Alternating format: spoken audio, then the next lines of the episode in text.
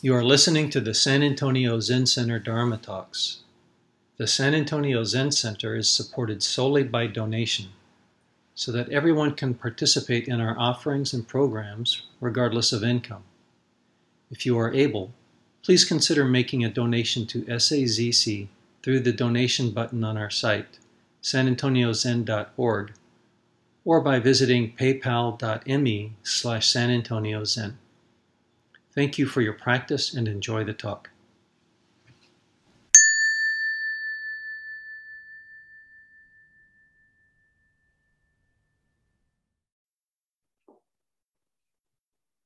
Good morning. Good morning. Good morning. Let's see. I might read this.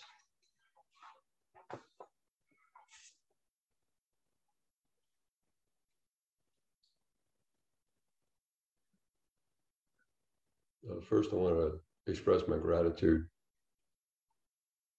for being asked to give a Dharma talk. Thank you. And um,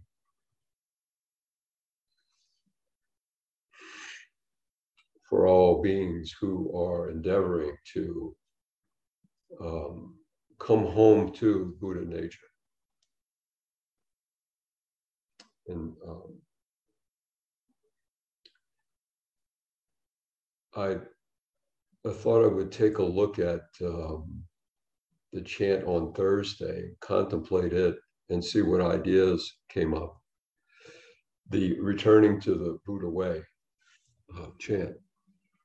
And um, I just used the, um, the first paragraph, really, because it seemed like lots of information, lots to work with. So it goes like this.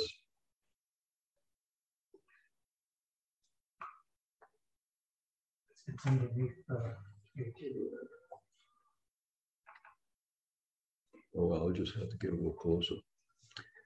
We vow with all beings from this life on throughout countless lives to hear the true Dharma. Thank you. That upon hearing it, see, everything lights up. Hear the true Dharma. Um, that upon hearing it, no doubt will arise in us, nor will we lack in faith that upon meeting it, we shall renounce worldly affairs and maintain the Buddha Dharma, and that in doing so, the great earth and all living beings together will attain the Buddha way. Um, it's, I think, very beautiful, but I've decided to dissect it anyway. And um, just the title is interesting because it implies that we were already in the Buddha way and that we're, we're returning to it. Um, and that it's possible.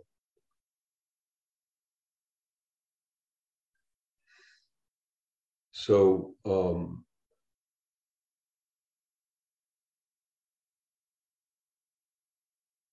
this is the um, experience the Buddha had of returning to his true nature, returning to our true nature. I like to think of it as a homecoming, um, given an experience I had at a retreat that I may tell you about later. Um, but uh, let me talk about this a little bit uh, it says we vow. And so I thought it would be an interesting uh, uh, practice to look into what vow means. You know, these uh, things that we chant are translated from Japanese. And I looked into the book uh, Living by Vow by uh, Okumura Roshi and in it he says, uh, vow in Japanese is um, what we call vow, the Japanese word for it is not make a promise to ourselves or to others, but more of a, an aspiration to wish for something that is highly unlikely. To set it, to me, to set an intention to do the impossible. So, um, but of course, it is possible. But if you look at our bodhisattva vows, beings are numberless, I vow to save them. Delusions are inexhaustible, I vow to end them. Dharma gates are boundless, I vow to enter them. Buddha's way is unsurpassable, I vow to become it. You can see each one is an impossible proposition.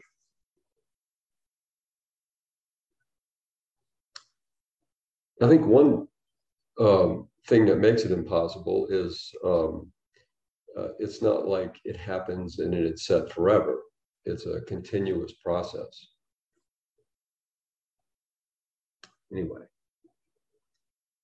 so it's to set an intention with all beings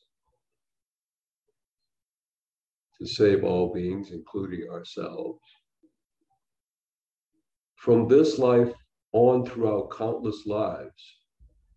And um, I, I, don't know about reincarnation. The older I get, the more I want to believe in it. But um,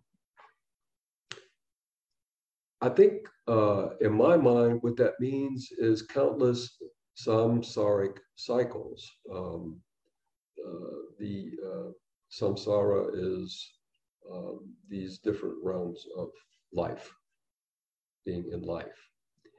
And um, my experience is that I can go through uh, several samsaric cycles in 10 minutes of being on the cushion or anywhere else. So it's through these countless experiences that I am aspiring to hear the true Dharma. Now, um, in living by vow, there's also a definition of Dharma. Uh, and it's um, pretty broad uh, and, and specific too. A term with various meanings, Dharma with capital D, refers to the truth or reality to which the Buddha awoke and the teachings of the Buddha as expressions or explanations of this truth. So it's um, a way to realize the truth and the realization of the truth itself. With a lowercase d, dharma, and in the plural, dharma means phenomenal beings, norms of behavior, ethical rules, objects of thought, ideas, and reflections of things in the mind. So to me, that pretty much covers just about everything. The third bodhisattva vow Dharma gates are boundless. I vow to enter them. Anything that we experience is a potential Dharma gate. It's a potential um, pathway home to our true being, to um, Buddha Dharma. So we hear this. We, if we hear the true Dharma, if we meet the true Dharma, it says here, no doubt will arise, nor will we lack in faith. So this kind of reminds me, or reminded me of um, uh, the American psychologist William James when he talks about uh, mystical states um, that when one experiences a mystical state or in interviewing people who have claimed to experience mystical states, that they um, uh, allow direct insight into the depths of truth, the Dharma, that are unplumbed by our mere intellects. So there's something more than intellectual understanding happening. I think it's um, gets right into our marrow when we hear it they are illuminations, re, uh, revelations, full of significance and importance, and they carry with them what James describes as a curious sense of authority. So um, it is something we experience and we know it's true in our marrow. And it, you know, it doesn't have to be a huge explosion. It can be very subtle and um, almost imperceptible. That is, and I have a couple of examples of this from my own experience. So, um, and that upon meeting it, the true Dharma, that um, we shall renounce worldly affairs. Um, so, in other words, what I think is that this phrase body and mind drops away, that the samsaric cycle uh, briefly is uh, in the background, um, and uh, we have the experience of um, Buddha nature.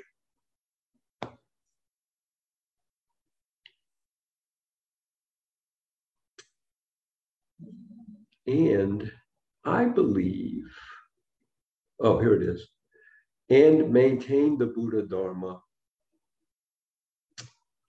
Um, so, again, what James says about this is, I, I, think it's true, that uh, true Dharma experience is um, often ineffable and transitory just like a mystical experience.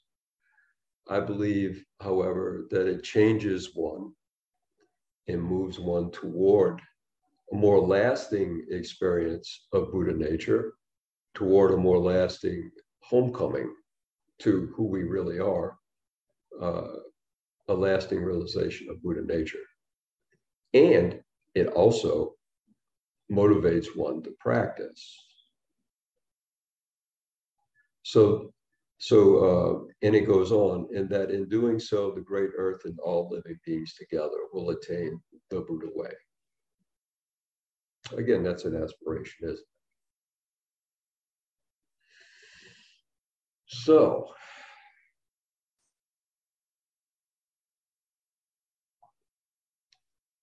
um, that's what uh, occurred to me. I wanted to mention during this talk, I don't know if you guys know this, but the musicians of the San Antonio Symphony are on strike. I mention this because um, one of my earliest experiences of uh, meeting the way, the Buddha way, was when I was a child. I didn't know. I wouldn't have called it that then. So this is gratitude. But um, when we were, I guess I was in first grade or maybe kindergarten, um, the school took us to a rehearsal of the orchestra in New Orleans. And for the first time, I heard this uh, music live. And I remember closing my eyes in feeling myself as a comet flying through the universe. And this, this freedom um, is not, it's not like anything I had ever experienced before. And um, it has stuck with me, obviously. So I wanted to um, recognize these musicians who attempt to help us open that gate, the um, Dharma gate that we can enter through music. And uh, I have a poem that I think expresses that. Hopefully, I can get through that. This poem, without um, Well, let's see what happens. This is called Music by Anne Porter. When I was a child, I once sat sobbing on the floor beside my mother's piano as she played and sang. For there was in her singing a shy yet solemn glory my smallness could not hold. And when I asked why, when asked why I was crying, I had no words for it. I only shook my head and went on crying. Why is it that music, at its most beautiful, opens a wound in us, an ache, a desolation, deep as a homesickness for some far off and half forgotten country? I've never understood why this is so, but there's an ancient legend from the other side of the world that gives away the secret of this mysterious sorrow. For centuries on centuries, we've been wandering, but we were made for paradise, as deer for the forest. And when music comes to us with its heavenly beauty, it brings us desolation. For when we hear it, we half remember the lost native country. We dimly remember the fields, their fragrant windswept clover, the bird songs on the orchards, the wild white violets in the moss by the transparent streams. And shining at the heart of it is the longed for beauty of the one who waits for us, who will always wait for us.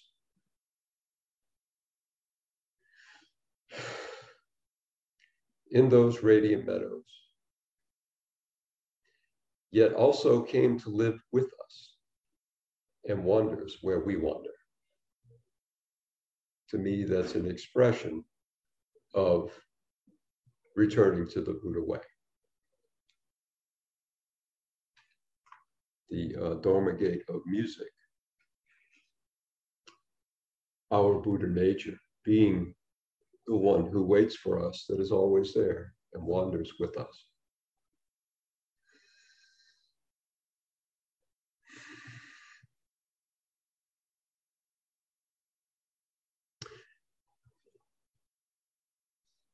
There's also um, there's several dharma gates, like the boundless, as as the vow says. Another one is through the imagination. Um, and so uh, I have a poem that expresses that.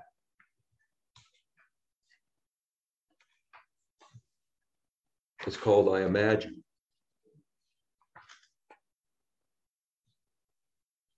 I imagine that zazen, staring at the wall, moves me closer to the source. That the source becomes less opaque as I become more transparent until I'm invisible. And it is invisible. And we are indivisible. So when I read that to Debbie, she added, with liberty and justice for all. and it kind of goes along with the Bodhisattva vow, doesn't it? It's liberty for all. Liberty for all. Yes. And then there's um, experience in Sesshin that the practice of just sitting still and vowing, aspiring to sit still until we walk through the gate to realization of Buddha nature. I have a poem about that too. This one uh, finished on the last retreat I went to, which was a men's retreat. But it began on a Zen retreat. And it goes like this on retreat, in a light filled zendo, I heard the Dharma and wept. Buddha tears. Tears recycled from generations of Buddha tears, all finding fertile fields of broken hearts, cultivating compassion. So, this was an experience I had at uh, Margaret Austin Retreat Center. Um, was sitting in Zazen listening to the Dharma talk, and um, it I got a, a really a clear sense of the suffering of samsara, of um, the ordinary way we live, um, in attachment and uh, aversion, and how it keep, keeps me separate from Buddha nature, from who I really am, from who you really are. And I wept.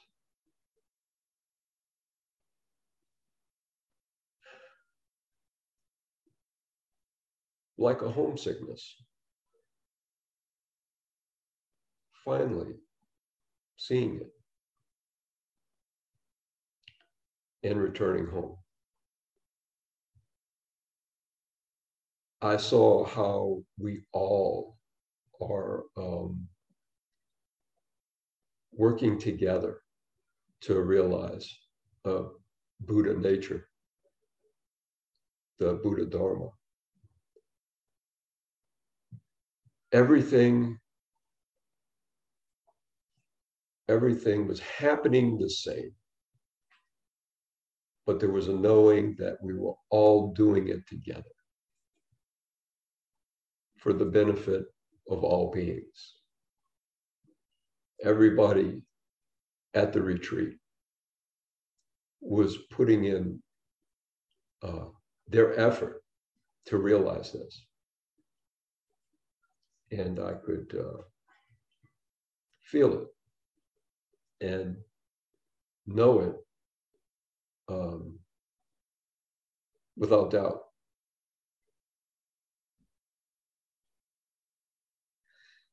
And it's a weeping of gratitude, a weeping of loss.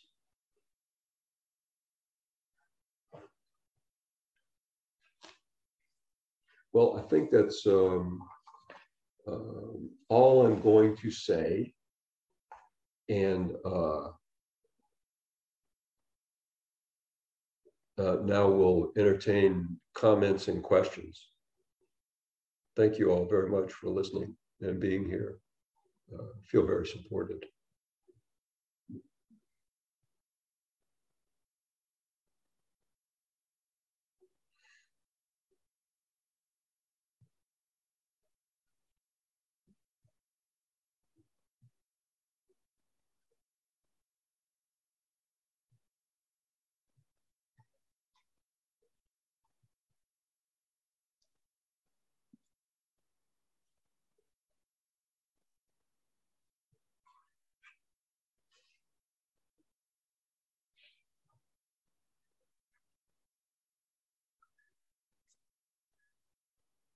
Well, thank you, Rick, for telling us about your beautiful experience as a child, especially, and then at the uh, retreat center. And uh, really sinks in, and you know, the Dharma reality that we're all working towards. So I thank you for that. Hmm.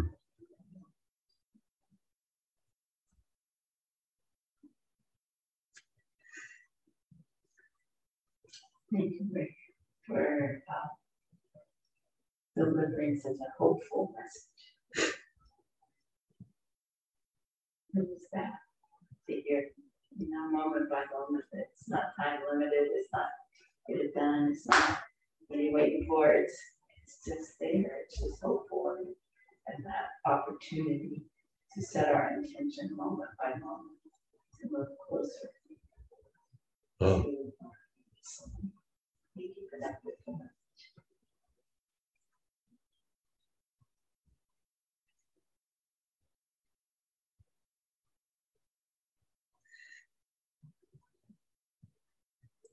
You're welcome. And thank you.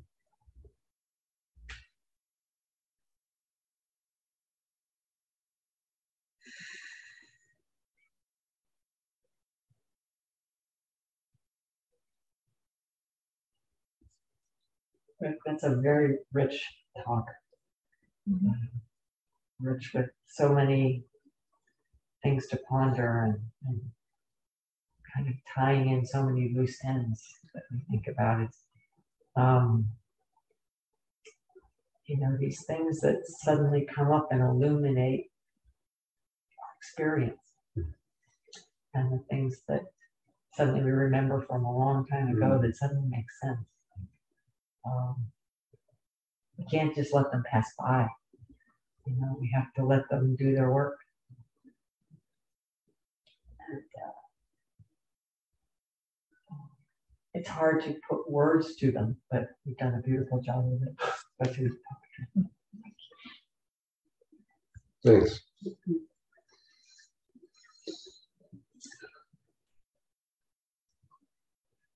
I especially like the explanation of uh, what vow means in Japanese. Um, I loved your sharing about music. It's very hard to express that, and you you did. Um, I love the poetry and how how vulnerable you are willing to be to be of help and support to others.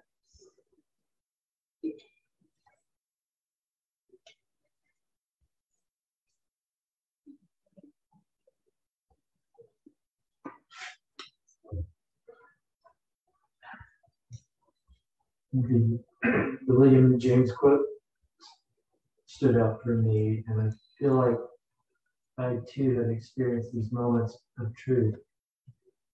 And there haven't been a lot of them. They're more like a handful of almost like little bullet points, you know, that kind of jump out every now and then. But somehow I feel like they're pieces of a puzzle that I'm trying to put together um, in terms of my own awakening, I guess would be the Buddhist way to put it, or wholeness. Or, um, another psychologist comes to mind called Jung, who talks about individuation. I feel like these moments of truth somehow fit together to form um, who, who truly are, each of us individually. Thank you. Andrew, it's good to see you.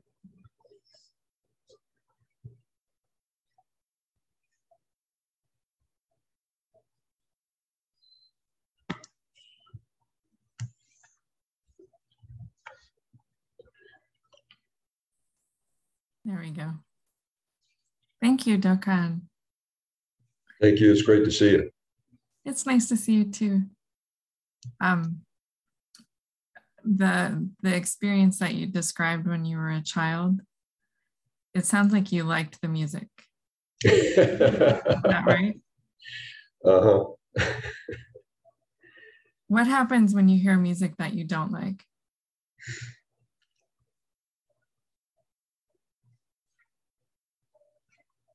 You know, um, there's uh, less of that now. But um, usually I'll complain. It goes something like this. How? it- it's usually in a public place because you know.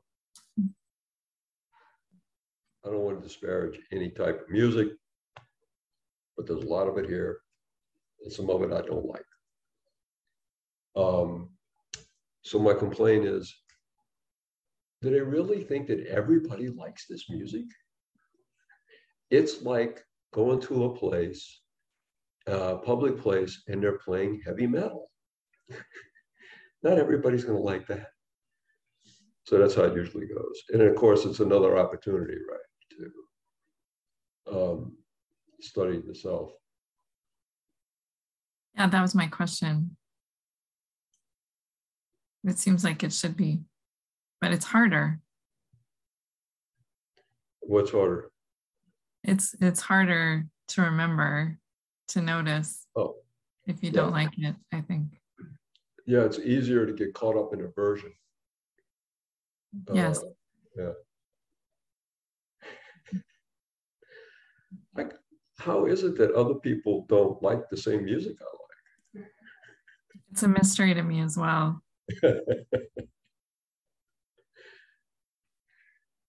Thank you. Thank you. Great question.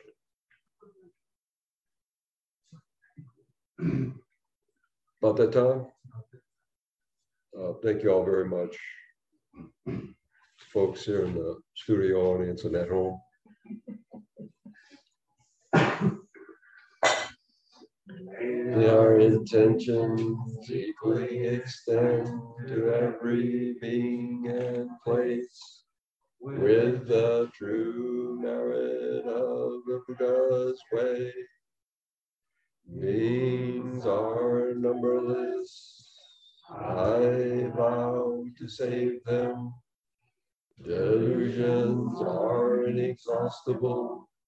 I vow to end them. Dharma gates are boundless. I vow to enter them. Buddha's way is unsurpassable. I vow to become it.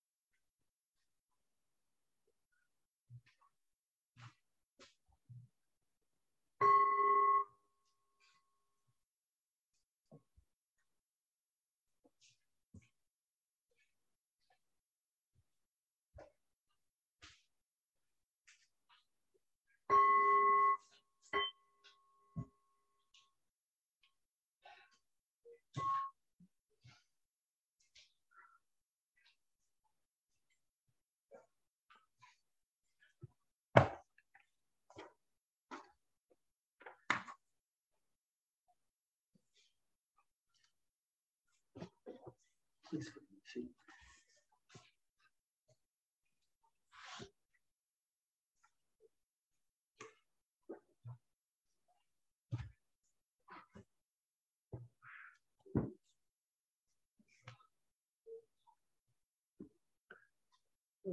Good morning again. Um, right now we are in the middle of our half day sitting. So the, the, um, the feed will end in a few minutes. Um, next Saturday, um, Keigetsu Heather will be giving the, the Dharma talk.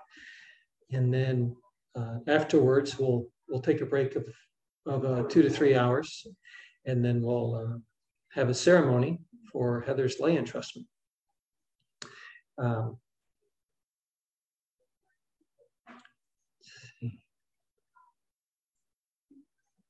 the following week, um, the uh, the Monday evening through uh, I don't have my calendar in front of me. Um, I think it's the 26th, um, around noon on the 26th through noon on the 28th, I believe. I will be, both Heather and I will be away uh, at the Branching Streams meeting. So um, Zoom or, or uh, Zazen may, may be a little iffy those days. Uh, but we'll see if, see what kind of, kind of coverage we can arrange.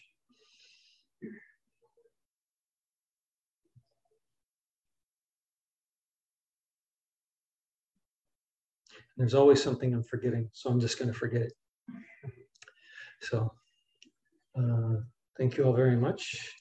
We are going to take about a seven minute break, during which time some of us will put the Zendo back together and then uh, we'll resume our, our setting.